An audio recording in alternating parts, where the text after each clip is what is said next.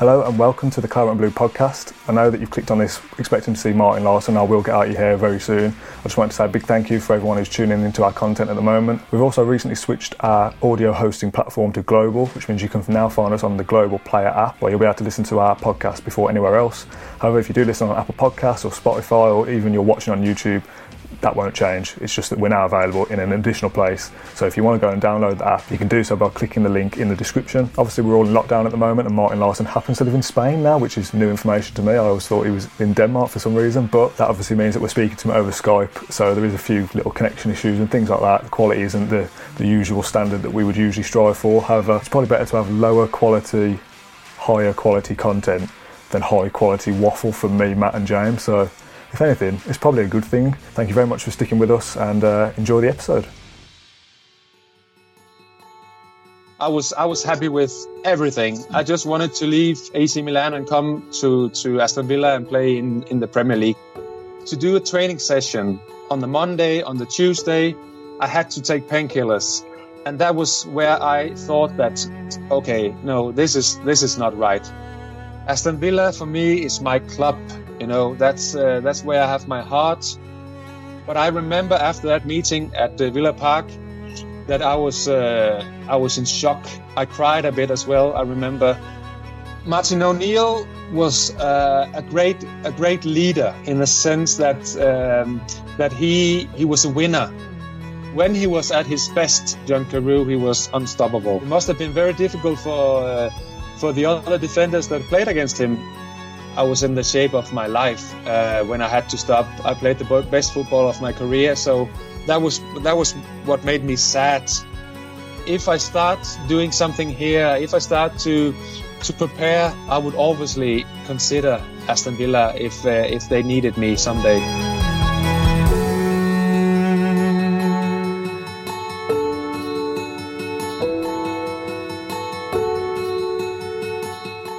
Martin, uh, can we kick off? It's a bit of a bit of a strange question to start with, but how do you actually pronounce your name? Is it Lawson? Is it Lawerson? How, how do you say it? Well, I think it's uh, it's different from uh, if uh, if an English guy pronounce it or a Danish guy pronounce it or Swedish, whatever. But uh, in Denmark, you say Martin Lawersen. Lawersen. Lawersen, but in in English, I mean it's Martin Lawson. That's that's fine. I'm glad we've glad we've cleared that one up. What what I wanted to start with, I wanted to take you take you back a, a long long way to when you were a young boy growing up in Denmark, because I don't think I've ever heard the story about what it was like the first time you kicked a ball, whether you come from a sporting family. So, could you just give us a little bit of a flavour of how you first got into football, please? Well, uh, I started to play football when I was six years old, together with my little brother, who's five, uh, and we we uh, lived in a small city in uh, in Denmark, uh, very small. Only 1,000 uh, people lives there and still lives there. Um, and uh, we started uh, playing football together with my dad uh, as a coach. Uh, at that time, uh, me and my brother we were together every second year. So uh, when I was the the oldest one, I was playing with with him, and when I was the youngest one, I played with you know guys that were one year older than me.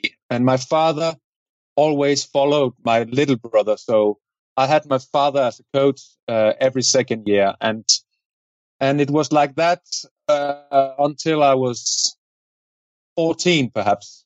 So I had my dad uh, as a coach for, yeah, eight years, perhaps. And when, when you were when you were first starting out as a as a footballer, then or as a young footballer, were you always a defender back then? No, no, no. I've uh, I've been a striker for for my for many years. It was only when when I got uh, when I started to to study in a in a bigger city, and I started on uh, on a on a, kind of college, football college. Um, that was at that age where I was 16. Uh, so I've been a striker until I was uh, 16 years old, or, or right right winger um, but the story is that we were uh, at this tournament in uh, in Holland uh, when I was uh, when I was around 16, 17 years old, and after the first game in Holland, the coach asked me if I could play as a center half because the center half got injured or something happened. and we were short of uh, of centre halves. And uh, I said, yes, okay, I can try that. Uh, and it went really well. And uh, and from that day, I've always been a centre half. So what what were you like as a striker? Then who would you who would you liken yourself to in the professional game? I was I was quick, you know, I was quick and uh, uh, pretty good um, header of a ball, uh, and um, and then I then I worked hard. Uh, but it was it was most of all uh, because I was quick that I scored some goals. At what age were you when you when you kind of uh, realised that you, you had a good chance of, of being a professional footballer? I was probably uh, around uh, eighteen because I I got out of school in '97. That was I was 19 because I signed my first contract uh, half a year before I I um, stopped uh, in school. Uh, so I was I was 19 years old, and uh, before that, before that, I wouldn't say that that uh, that I had a chance of becoming a footballer. It, it, the the the nice story is actually that in my team, there were seven players, uh, together with some other players uh, from the the uh, older team and the senior team that uh, that were selected to train together. And uh, I was not among those seven players, you know, the seven best players. Uh, and that I was very sad about, but um, that kicked me off a bit as well, because I thought it was wrong of the of the coach not to select me in that group um, but uh, it, it turned me on a bit. I mean, I, I wanted to prove him wrong, and um, I was I was I, I, would say I was 18 at that point. Uh, but then I stopped. I stopped um, in school, and I got to uh, to train full time with the senior squad. In the spring of '98, uh, it really it really went well for me. Uh, I was I was well prepared for um, for the campaign, uh, and I was in good shape, and I played really well that that spring, uh, that first half of the season, uh, and then I got sold in in '98. But it's it was very quick. Everything. It wasn't like I was, uh, I, you know, I was a big, big uh, talent. Uh, you, you, know, somebody that always said you're going to be a professional. Uh, also because I was I was playing in my small town, my small club until I was 16 and I was a striker and I went to Silkeborg as a striker. And then it went it went really quick at uh, at uh, at the time. Um, so it was only after half a year playing with the first team that uh, that that I could see, you know, this is uh, probably this is good. I can perhaps be become a, professional footballer. So what what jobs did you did your parents do then, Martin? Do you come from a sporting background at all? Oh yeah, but uh, my my dad has always played football, and uh, like I said, he's been my coach uh, for for some years uh, in the beginning. Uh, he likes football as well. My mother knows she she played a bit of handball, um, but my my my brother and I we've always been very much interested in in sport. I've played uh, badminton, table tennis, tennis as well. always always uh, was very interested in in sport. Um, but football, when I become when I was 16, was the most important thing. So, what do you think you would have done for a job if you hadn't have been a footballer? I would probably have been uh, a teacher, a school teacher, or like uh, like kindergarten teacher for for small kids. I've always liked to work with uh, with kids. Um, probably have done something like that but I've never had I've never had uh, like a an honest job, a normal normal job, you know. So so uh, so I don't know. I've o- I've only had some summer jobs, uh, worked a bit, uh, you know, when when I couldn't play football. But uh, like I said, I stopped, you know, in school and was straight from there. Uh, a professional footballer. Let's leap forward quite a way to when you when you joined Aston Villa. Can I ask what were your what were your first impressions? It would have been Doug Ellis and David O'Leary, wouldn't it? Back yep. then. What were your What were your first impressions of Mr. Ellis? First of all, old man, uh, pretty tight with uh, his money. it was a good impression. It was it was fine uh, for me. It it wasn't important if it was uh, him or some somebody else. Uh, I just wanted to leave AC Milan. I wanted to come to Aston Villa. Uh, I obviously wanted a, a, a, good contract, but that was up to, to my agent. First of all, I wanted to come to Premier League. After some conversation with uh, O'Leary and uh, after I saw the stadium, the training ground, it wasn't the old, uh, it wasn't the new training ground. It was the old training ground, but still was fine for me. I was I was happy with everything. I just wanted to leave AC Milan and come to to Aston Villa and play in in the Premier League. So whatever uh, chairman, uh, but he was he was fine, not a problem. Can you remember where where, where your agent and, and, yourself first met Villa's management team? Did they take you somewhere? Did they take you for a meal, or did they invite you to the, the stadium, or, or what was it? Yeah, we went uh, we went straight to uh, to the stadium and. Um, and uh, saw the stadium together. And uh, actually, I was, and then we went up to his uh, to his office uh, in the stadium, uh, and and I was there as well. Um, I think it was the chairman uh, Ellis that that said that it was the first time that a player was in there, you know, negotiating the contract with the agent. He's never tried that before, but I I I, wanted to be there, and we had a talk with uh, Doug Ellis uh, there at the stadium, and um, it wasn't a problem. Um, he he said something I, I uh, that was fine, or we agreed something, whatever. But uh, it was it wasn't uh, it wasn't a difficult uh, negotiation. It was um, it was pretty straight on and and fine for everyone. Can you remember the first Aston Villa player you met after signing for the club? And, and, and as part of that question, who became your best friend amongst the players? to be honest, I can't remember the first player that that I met, but I remember that we went to the training ground after, and I I went around and and said hello to uh, to the staff and to everyone working there, and probably also met some of the players, but I can't remember. Uh, but my best friend uh, obviously become or became uh, Olof Mellberg. He's he's from Sweden. I couldn't understand him in the in the beginning, and uh, and Thomas Sorensen, who's who's been training with uh, and playing with Swedish people uh, for many years. He was he couldn't understand that I couldn't understand Olof because he thought it was so easy. But I've never spoken to Swedish people before in my life, and I thought it was impossible to understand. But Olof became my my very good friend because I got divorced uh, while I was in uh, in Aston Villa. I had a I had a half Italian, half Danish girlfriend, wife became my wife, uh, but I got divorced, and I was uh, by myself for uh, a year before I met my wife, um, who's from Sweden actually. So now I understand Swedish well.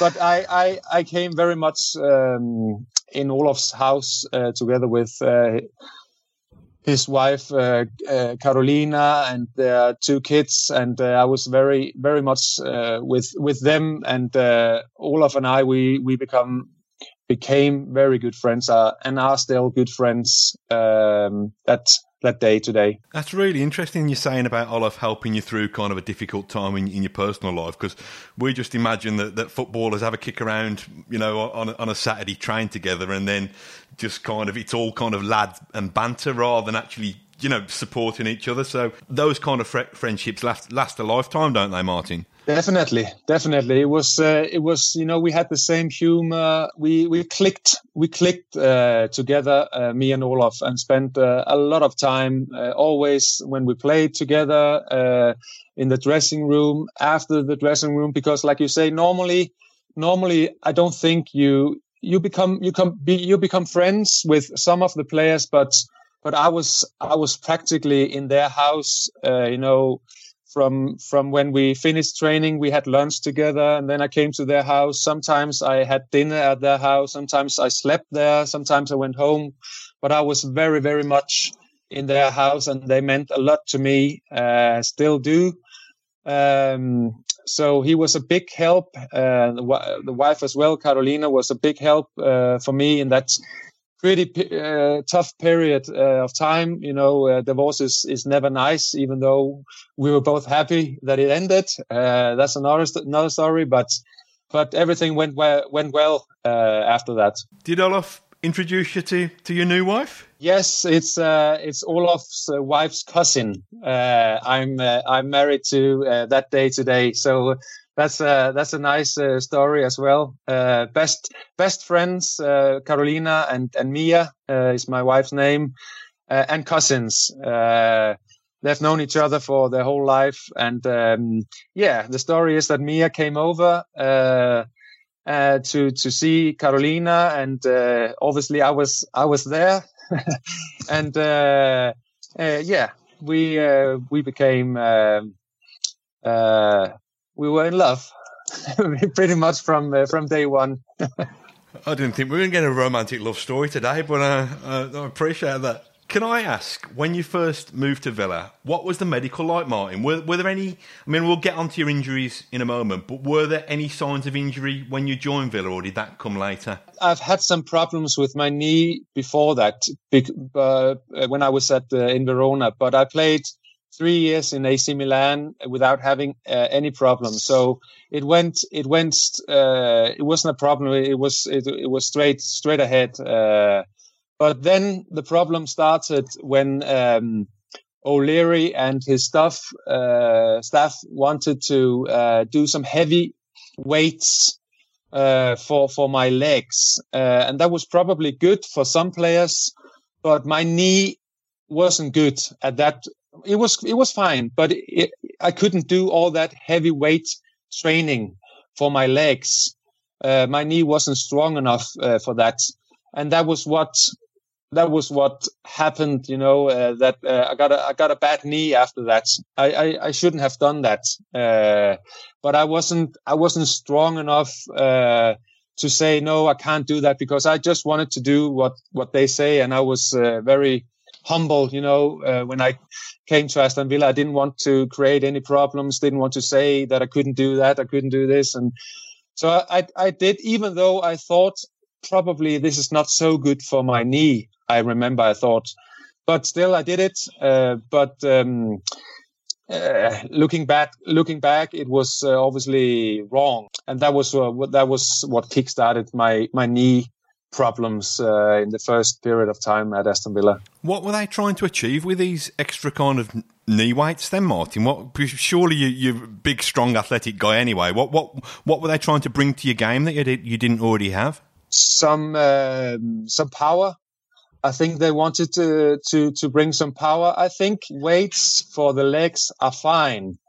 Uh, and like I said, some for some players it was probably okay but uh, for me it was too much. Uh, it was like you you had a lot of weights on your shoulders and and on that machine, and you you bend it down and had to push up quickly to put some power into your legs. It was a little bit old fashioned, uh, even though it was so many years ago. You could have done other things for your legs that wasn't so hard. But for me, it didn't. It, it it wasn't good. But that was that was what happened. It was it was those heavy weights that I had to lift up, uh, bend my knees, and uh, and then lift up. But it, it was too hard for me. So tell us, uh, uh, I understand that you had to take painkillers or painkilling injections to play on a Saturday. What's that like? You know, kind of what does it do? Does it just numb you, numb you so you've got no feeling? And then what are the after effects of that, Martin?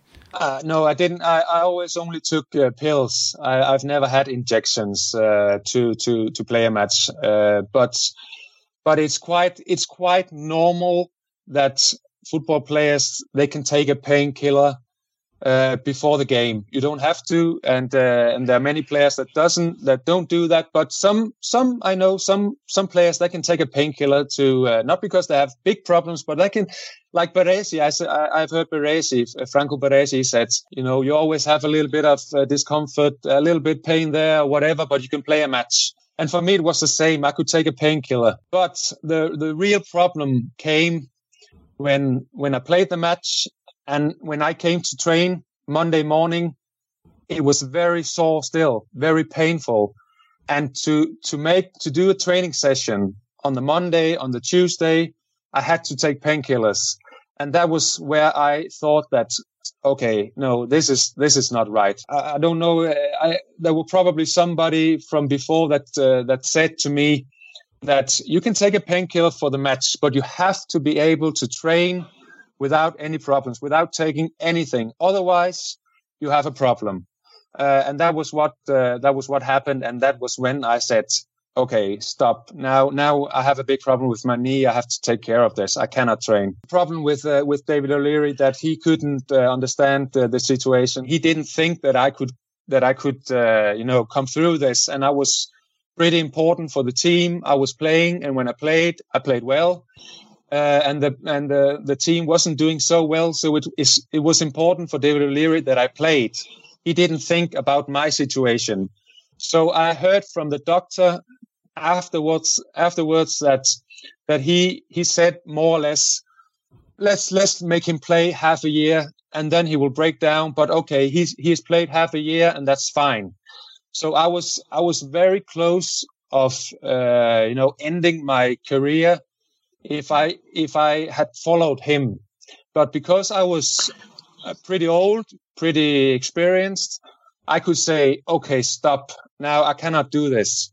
But but I had some discussions with uh, with the doctor and uh, O'Leary and uh, and some of the I don't think Doug Ellis was there, but someone from um, uh, from uh, uh, from the board was there, yeah. and um, and I was I was shocked because uh, the the doctor couldn't say anything uh, there because he was afraid of David O'Leary. So he didn't say anything about my pro- my problems. He just uh, you know said, "Okay, yeah, that's fine," you know. And I I can understand him because uh, uh, David O'Leary would probably have fired him or whatever if if he had been on my side.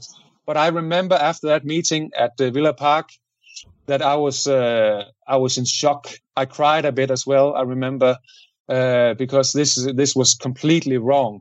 Uh, but okay, I, I, I, stood by myself. I, I, I admit that okay, no one here is going to help me. I, I have I just have to say stop myself. Uh, and then I found uh, that guy in in um, in Colorado, uh, Mr. Steadman, who who invited the who in in um, who found found this type of, uh, of, of operation microfracture that I needed for, for my knee. And uh, I said, I want to go to him. I want to go to America. I have a big problem with my knee. Whatever you say, I cannot play anymore. I want to go to, to Steadman and okay, uh, we we did that. What was it like when you kind of finally stood up to David O'Leary and you had that conversation, saying, "Look, what you're doing is is, is doing my body no good whatsoever." Did you have to feel? It seems like quite a brave move to make, even as an experienced player, to go and have that conversation with a manager. It was, and uh, I, I, didn't like him. I didn't. I didn't like uh, David O'Leary. He brought me to the club, a club, and I'm thankful thankful for that. But he wasn't he wasn't a good person. He wasn't uh, wasn't nice to the other players as well, and uh, and for me, he could have ruined my my career. So I, I I wouldn't say that I hated him, but I didn't I didn't like him at all uh, because he was only thinking about himself. Um, but yes, it was tough. It was it was really tough. Uh, but but I just I just understood uh, that he's going to ruin my career and I cannot have that. I'm 28 years old or whatever I was at that time. Uh, and I cannot have that. Uh, I have to play more and I have to accept that I have a bad knee injury and uh, I have to, I have to take care of this. Um, so um, I was strong, probably. Yeah, I was I was strong, but uh, but I said no. I stop now. I cannot take painkillers to train. I have a big problem. I need to fix it. So, what was it like when you went over to Colorado? It's a long way to go. Did you travel on your own, or how, how was that experience? No, it was fine. Uh, I had Alan Smith uh, with me. I believe he's still uh, at the club. Uh, great guy. Uh, obviously, also scared uh, of David O'Leary, but he he was a he was a nice guy. Is a nice guy, and he helped me a lot. Uh, and we went we went over there together and uh, had a uh, had a talk with um, Mr. Steadman, and um, we did the operation, and he was there with me, uh, helped me, and um, we went back, uh, and I talked to him about okay, where what what what now? Uh, I have to do rehabilitation for a year, and I said I don't want to I, wa- I don't want to do re- rehab at um, in Birmingham at Aston Villa because I've seen uh, Redondo. I played with Fernando Redondo in uh, AC Milan, and he had a bad knee injury, and he went away. He went to uh, Argentina and uh, Madrid, away from uh, AC Milan because, like he said, if you're there, he, uh, the players will always come. How are you? You know, are you okay? When are you going to play again? All in a good way because they care about you. But but it's it's annoying. It's irritating when you know when you're working and you have 20 players coming and always asking you questions and put a little bit pressure on you. So I decided, no, I want to go away. Just focus on the on on the rehab. Be together with other injured players that doesn't that don't you know uh, ask questions so I went to Bologna and I was there for, for nine months. Very tough time, but uh, it was it was still great because I could only focus, you know, on on coming back uh, stronger than um, than ever. And Richard Steadman's the best in the business, isn't he? He is. Yeah, he invited that. Uh, no, not invited. He found, you know, um, that uh, special technique that it is uh, a microfracture um, so, um, and like he said to me after the operation, it went well. Uh, everything is well, but it doesn't, it doesn't matter anything if you don't do your rehab good. Uh, I give you 80% chance of coming back, but you have to do your rehab as good as you can because otherwise it doesn't matter how good an operation it was. You have to do your rehab well. Uh, so I stayed very focused uh, in Bologna and I worked twice a day. And um, I came back to Aston Villa and I felt really strong. Were there moments during the rehab where you thought it was going to be too tough, Martin? No, not really. I, I, I wanted to give it a chance because I remember I said to myself uh, that I couldn't look myself in the mirror. Uh, mirror if it didn't uh, went out well. I want to, I wanted to look myself in the mirror after and say, okay, I can accept that I cannot play football anymore, but at least you've done everything that you possibly could.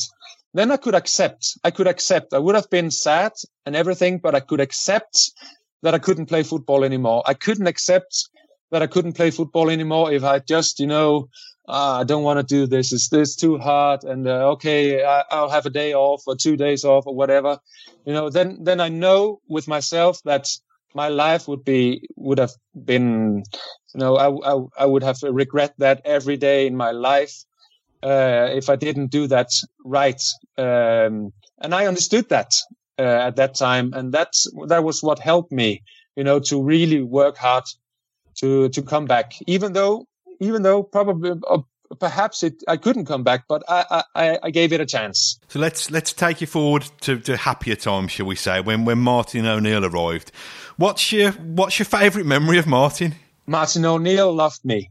You know, he uh, he he loved the the, the way I was uh, I was playing. He was just uh, a, I was just the kind of centre half that he he wanted in the team. The best thing he said to me, Martin O'Neill, was, "I understand that you cannot train as the others. I don't want you to train as the others. You can more or less do whatever you want Monday to Friday, but you have to be ready for Saturday and obviously play well." And that was just music in uh, in my ears because that's that allowed me to do my own training um, uh, to to be ready to play match uh, on on the Saturday. Uh, and and I knew that if I if I didn't if I didn't do anything Monday to Friday, I would probably also not play well on the Saturday. So I had to to train well Monday to Friday, but not actually train outside with the other ones because that would be too hard for my knee. So I, I was I was many times I had some days off uh, during the week where I did my I did my exercises in the in the gym I relaxed and uh, I did some special training for for my knee, uh, and that allowed me to be ready to play match again one week after uh, on the Saturday, and that that was that was my best uh, memory of of him saying that. What's his secret then, Martin? What does he? Uh, obviously, he had a very kind of relaxed approach and, and trusted you to kind of get yourself ready for, for the weekend. But what about for the rest of the squad? What was his knack of, of kind of getting people to run through walls for him? Martin O'Neill was uh, a great a great leader in the sense that um, that he he was a winner. You know, he was a winner.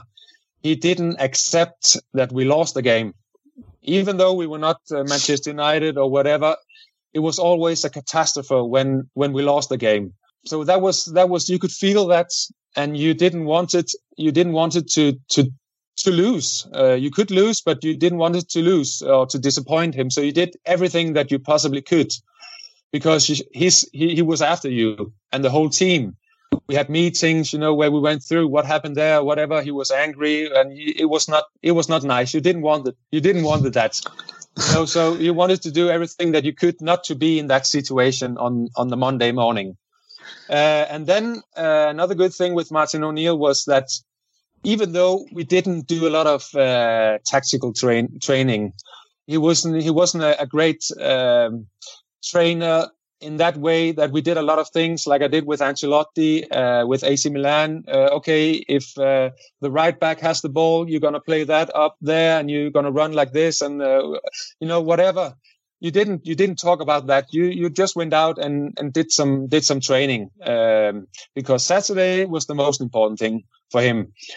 Uh, but he was he was um, he was a he was a winner, and he al- he also had uh, a, a, good idea of how to play, even though we didn't practice a lot. You know, he wanted wingers, he wanted a big uh, striker in the middle. He wanted, uh, you know, uh, a type of game where you press and you work hard and you play the ball up to Ashley Young or Agbonlahor or into John Carew or whatever. He had he had a, a, a way of playing, you know, a, an idea of what what kind of players he wanted to play in the team and what kind of players he wanted to bring in, and that was that was uh, that was good. He was very focused and very concentrated, and uh, we could all feel that. And uh, uh we we had to win. We had to win because we could see that it was uh, important for him. Can I take you to the 2007 2008 season, which was obviously the season where I think it was probably certainly the best season of your Villa career, possibly the best season of your career, full stop? Definitely, definitely. Am I right in thinking that for most of the season it was either Olof or Zat Knight who were your partners that, that year? Yeah, uh, I believe that Olof played a lot uh, right back uh, that year. So I played uh, many games with Zat Knight or Curtis Davies, as uh, I remember. Um, I played some matches with uh, Olof as well but I think believe that he played a lot of games as a, as a right back. It was uh, it was a great season. Uh, funny enough, uh, it, it, it didn't start it that well. I made an own goal uh, against Liverpool uh, that season. I was sick that day. I was not feeling well.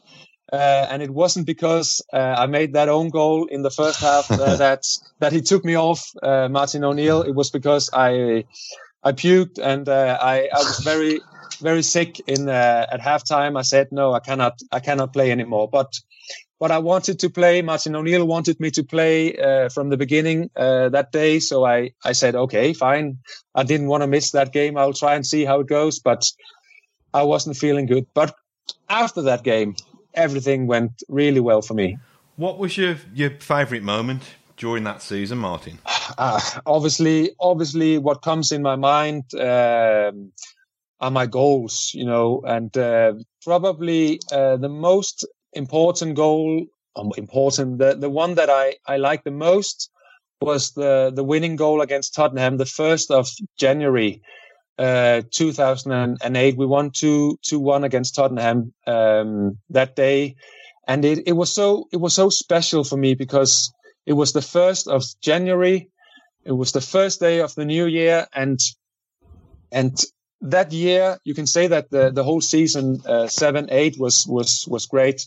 But, but the whole 2008 was, uh, was, was great for me. And it started the 1st of January, you know, scoring that, uh, winning goal five minutes from time, uh, against uh, Tottenham. So that's, that's, that's the one that, uh, that I remember with, with joy. Obviously, the the goal against Ajax was was very special as well uh, for me. Am I right in thinking in that, that year, that 2007 2008 year, didn't you score twice in a couple of 4 4 draws as well? Yeah, uh, no.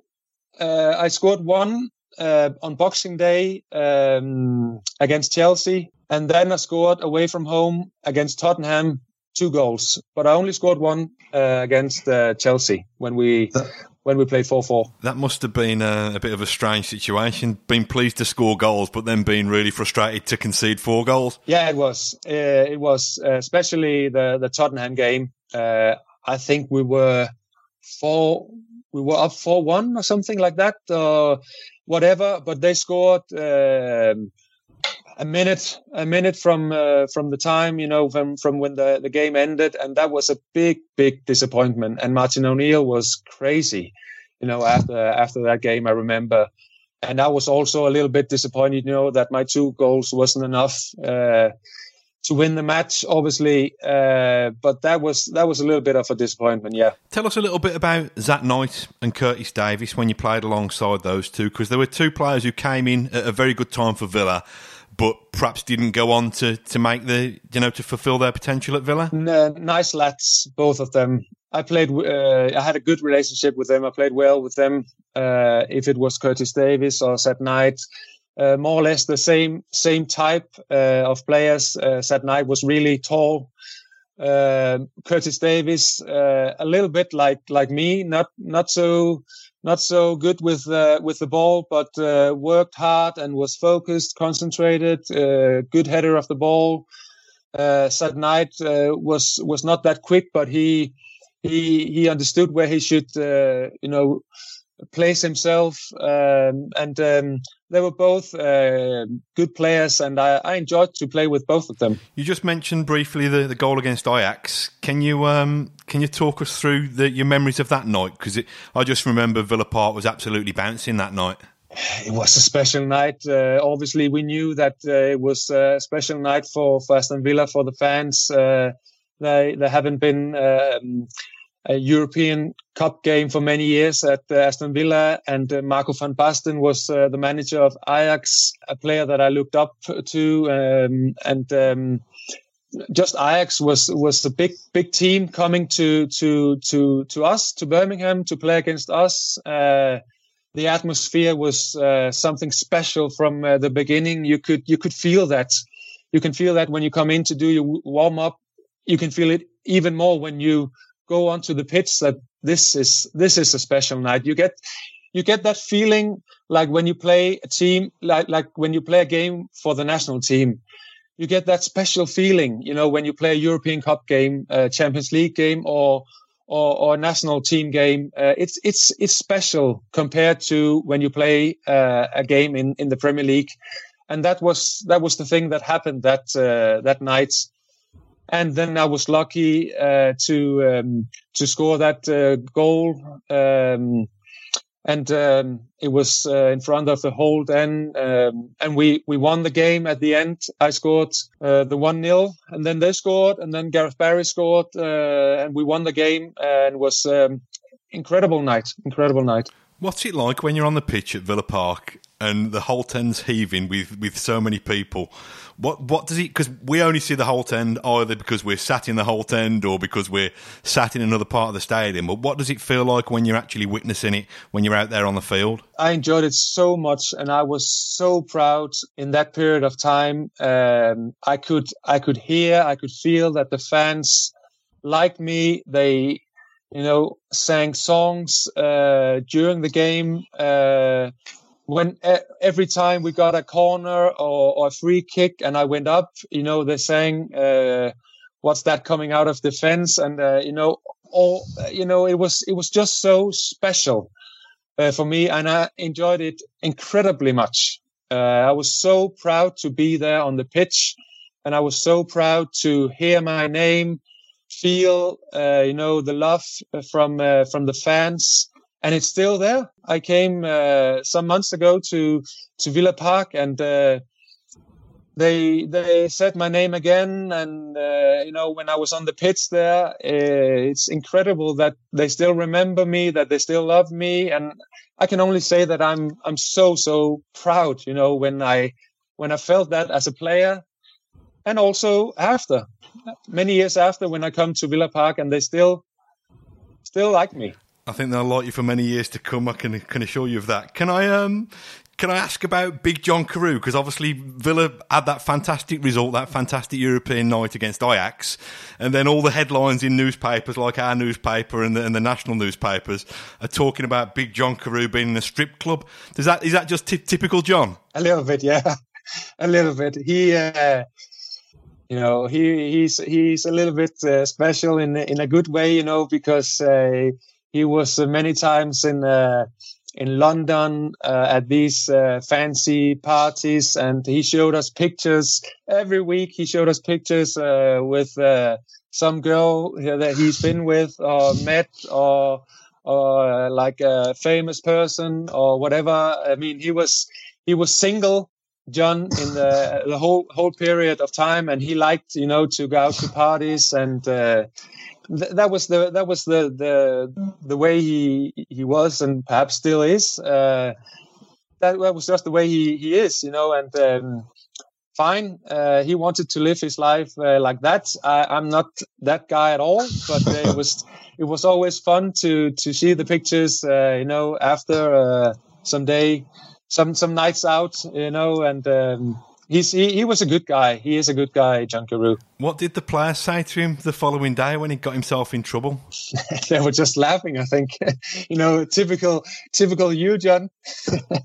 so it wasn't. Uh, he was uh, he was very appreciated with. Uh, with all the players, and they they obviously they they knew how what kind of person uh, he was, uh, and they accepted that because he did great for us on the pitch. Uh, there were days, you know, where he was unstoppable.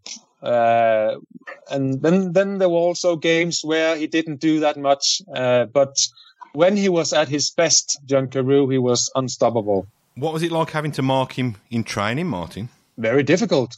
Very difficult. And uh, like I said, uh, it must have been very difficult for uh, for the other defenders that played against him, you know, because he was big and strong and defended the ball well and uh, had a good uh, touch on the ball, a good kick.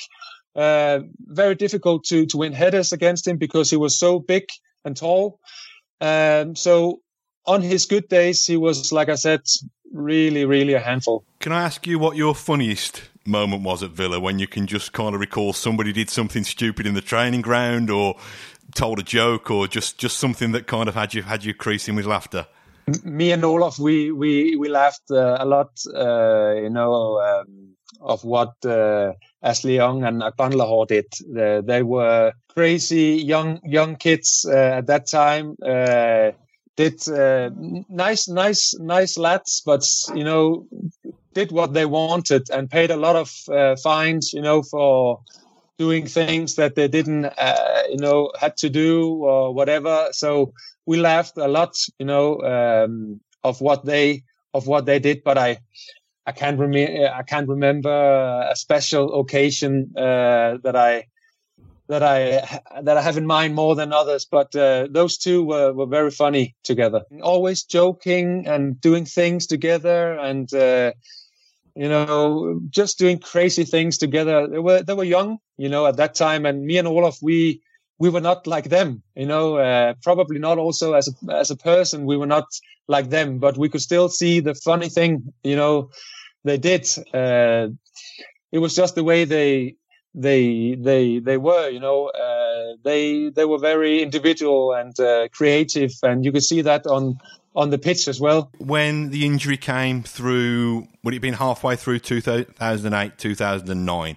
What was the what was the first sign that you got that that injury was back and that this time it kind of might be more trouble than before? I remember it like this: that uh, just before Christmas we played a game, and uh, I got I got problems with uh, my knee. I was out for the Christmas period. I cannot remember if I had a small operation there uh, on my knee, but uh, I know that I came back for the West Brom game uh, in the beginning of uh, of January uh, 2009, and after that game and during the game, I didn't feel good at all during that game. But I trained um, well before the game, uh, and I felt okay for the game. And then I played it, and it didn't feel good. And I said to Alan Smith after the game, this is not good. Uh, this is not good. My knee is not good. And then I believe that I went to to London um, and had a small injury, a small uh, surgery or, or something. Uh, but I was out for, for some months during my, uh, did my rehab, um, and I remember that we went to Dubai in April or something, uh, and I started to run more seriously, uh, and I did some football training, and it flared up again, uh, my knee, and it it didn't feel good.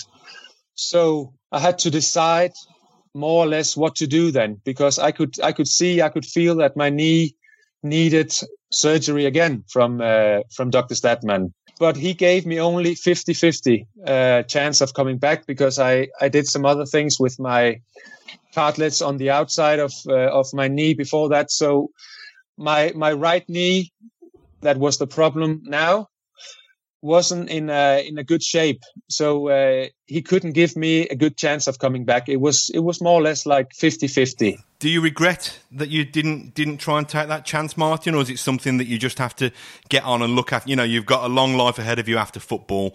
Do you think you made the right choice to to protect your kind of legs and your mobility going forward? It's very difficult because uh, many years after I, I, stopped playing football, I said uh, that that was the that was the best decision uh, because because I was uh, I was feeling good after I didn't have I didn't have any problems. I could have a normal life, uh, play a little bit of football, you know, run, go up and down the stairs without having pain. But I don't know if it was uh, the right decision. Uh, I don't regret it, but uh, some days, some days, I I I can not regret it, but I can imagine me say, okay, I'll I'll I'll do whatever I can to uh, to to come back uh, and uh, again. But no, I don't I don't regret it. Uh, but obviously, it would have been nice to come back at 33 and perhaps play two or three more years. Uh, but but I don't know if if if if it would have you know been like that no, but what I'm what I'm really sorry about is is that it uh, is that I I got those problems because I was I was in the shape of my life uh, when I had to stop. I played the best football of my career, so that was that was what made me sad.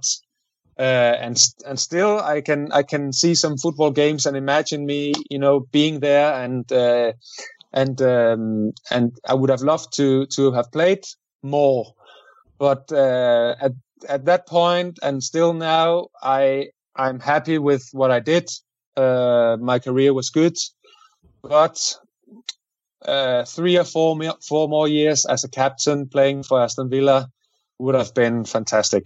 Because I think you had a brief a brief spell uh, as a coach in Denmark. Is that still something you have the ambition to do to to become a coach or a manager? I like I, I I love uh, being being a coach. Um, I um, I I love to to stay with people. I love to be able to uh, give something on, you know, to uh, to to young kids or football players in in general. And it's right that I took uh, I took a job in Denmark. Uh, I was there for eight months. It was a great experience.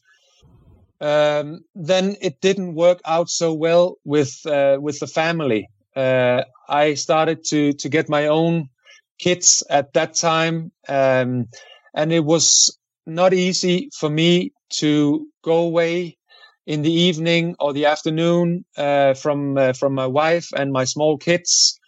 Um, I had some problems, you know, with my wife ac- accepting, you know, that that I had to to do this. Uh, it, it, was more or less for free, you know. I didn't get any money for it, so it was pretty pretty hard for me to go there. Uh, so I thought, you know, for the family situation and the happiness of uh, of my wife and us together, that it was probably better to stop.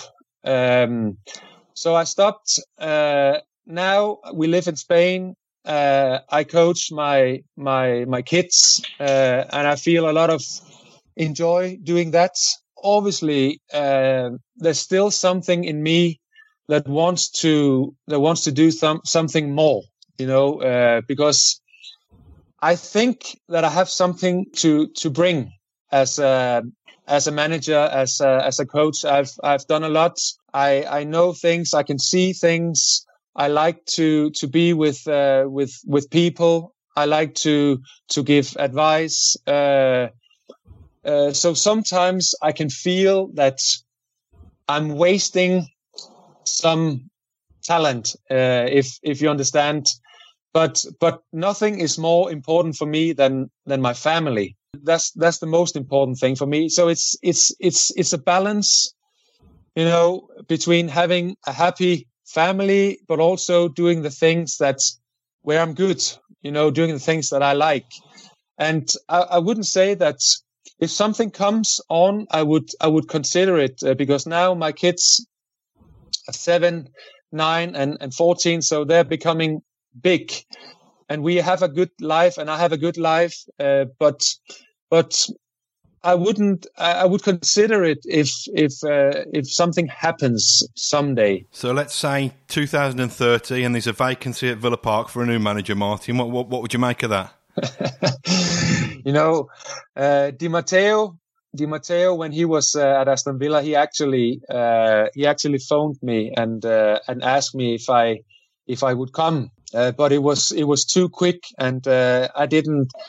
I didn't uh, I didn't think that he was prepared enough of what I should do and and things. Uh, but it, and it didn't went well for him. But um, but I, I I had a chance to come to Aston Villa uh, at that time. I didn't I didn't take it because I didn't think it was right at that time. But Aston Villa for me is my club. You know that's uh, that's where I have my heart. Uh, I can see that people like me uh, so obviously, if if I start doing something here, if I start to to prepare, you know, for for for a big job, I would obviously consider Aston Villa if uh, if they needed me someday.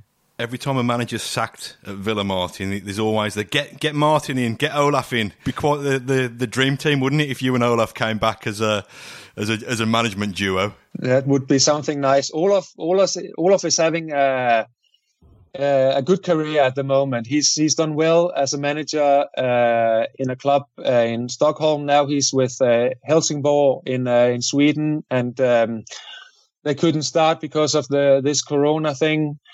But uh, he's very serious about the the football now, Olof. Um, so you never know. Maybe someday we'll come. Oh, I can't tease us like that. Um, can I just ask what what are you? Well, I know what you're doing now because the whole world is in lockdown at the moment, so I presume you're not doing a great deal. But what is it? How how are you spending your time now, Martin? Is it is it family life? Is it the coaching of your kids? Do you do any kind of punditry or any work like that at the moment? No, um, we we decided to go uh, and live in Spain uh, two and a half years ago, just to to enjoy um, Spain, enjoy the the nice weather, enjoy some quality family time and we have a we have a nice life here in uh, in in Spain, and um, obviously I I need to do something as well. So I I coach my my two boys. Uh, so I have uh, four trainings a week plus two games, which keeps me occupied, and I feel that I give something. And I stay with my kids, and uh, I enjoy the football training, and it's nice then obviously uh, it's a golf paradise here. I play play also some some golf, but most most of all, I'm I, I have a lot of time with my kids, and that's uh, the most important uh, thing for me. I don't do anything with the media uh, right now. Um, I did that a lot after I stopped playing football, but I've always felt that it was uh, it was the coaching thing that that I enjoyed uh, the most. Most not not speaking football, but uh, but uh, but coaching football. So so I I enjoy that more. So I wanted to do that uh, instead of speaking football. But but we're here and um, and uh, now it's uh, it's a complete lockdown here in Spain. It's uh, it's very boring. We we have a, a garden where they can play some football and they can have some get get some air sometimes, but but there are families here in Spain that live in a very small apartment with uh, no chance of of coming out and uh, and it's very hard for for the families for the kids uh, in this in this time. Um, but but okay that's that's how it is. Uh, it's still locked down here until the the 9th of may. Uh, so it's it's tough um, but we we are in a good situation uh, compared to many many other families. Obviously, when you were coming, when you were playing under Martin O'Neill, a lot of your training would have been done indoors anyway. So, what what kind of advice would you give to, to footballers who are trying to keep themselves ticking over on treadmills and and and rowing machines and exercise bikes? I suppose there's a different mentality about it, isn't there? Yes, and that's that's where you have to that's where you have to think because it's it can be it can be really hard to do your training if you don't have a purpose. If you don't if you don't think about what why am i doing this training? Where is it going to end? Uh, and and the players that are in this situation have to think that i do this training so i can come back and and be ready to to play or not ready but be in a good good state uh, be in a good situation so i can quickly come back and play well because you always have to think about the more you do, you better it is. And that was that was the same thing that I did or thought when I was doing my rehab. That you you're not doing it for for the manager. You're not doing it for for your mother or father. You're doing it for yourself. You're doing it to to, to be be prepared uh, as good as you can to play well. So you you have to think about I'm doing this for myself. I'm doing it so I can play well when I come back. And if you, you think about that, then I think you, you, you, you train better. You come, you come through better and you, and you don't just lay on the sofa and say, Oh, I can't do it today. But you have to think, well, why am I doing this? So that's, uh, that, that's, that's, that's the best advice that I can give Aston Villa players or whoever is in, in this situation. Think about why you train. Why do you train? Train to to be prepared to play games and play play well again. I just hope that uh, people don't get more sick, you know, uh, than this virus, uh, because I've heard things also from my close family, you know, depression, uh, stress, uh, you know, other things that can can happen when you're when you're in this situation when you can when you cannot move. You don't know if you have a job. You don't know, you know, uh, you know, with the money, uh, all these all these things that are in your mind. Um, but my best is, advice is to stay stay positive. This will this will pass, and everything will be good again perhaps not not as normal as it was before, but it will be it will be good again. And I just hope that everyone in Birmingham and all the Aston Villa fans will take care of themselves and stay stay positive. I think we'd echo that to, to you as well, Martin, you and your family, and make sure that you take care and, and stay safe as well.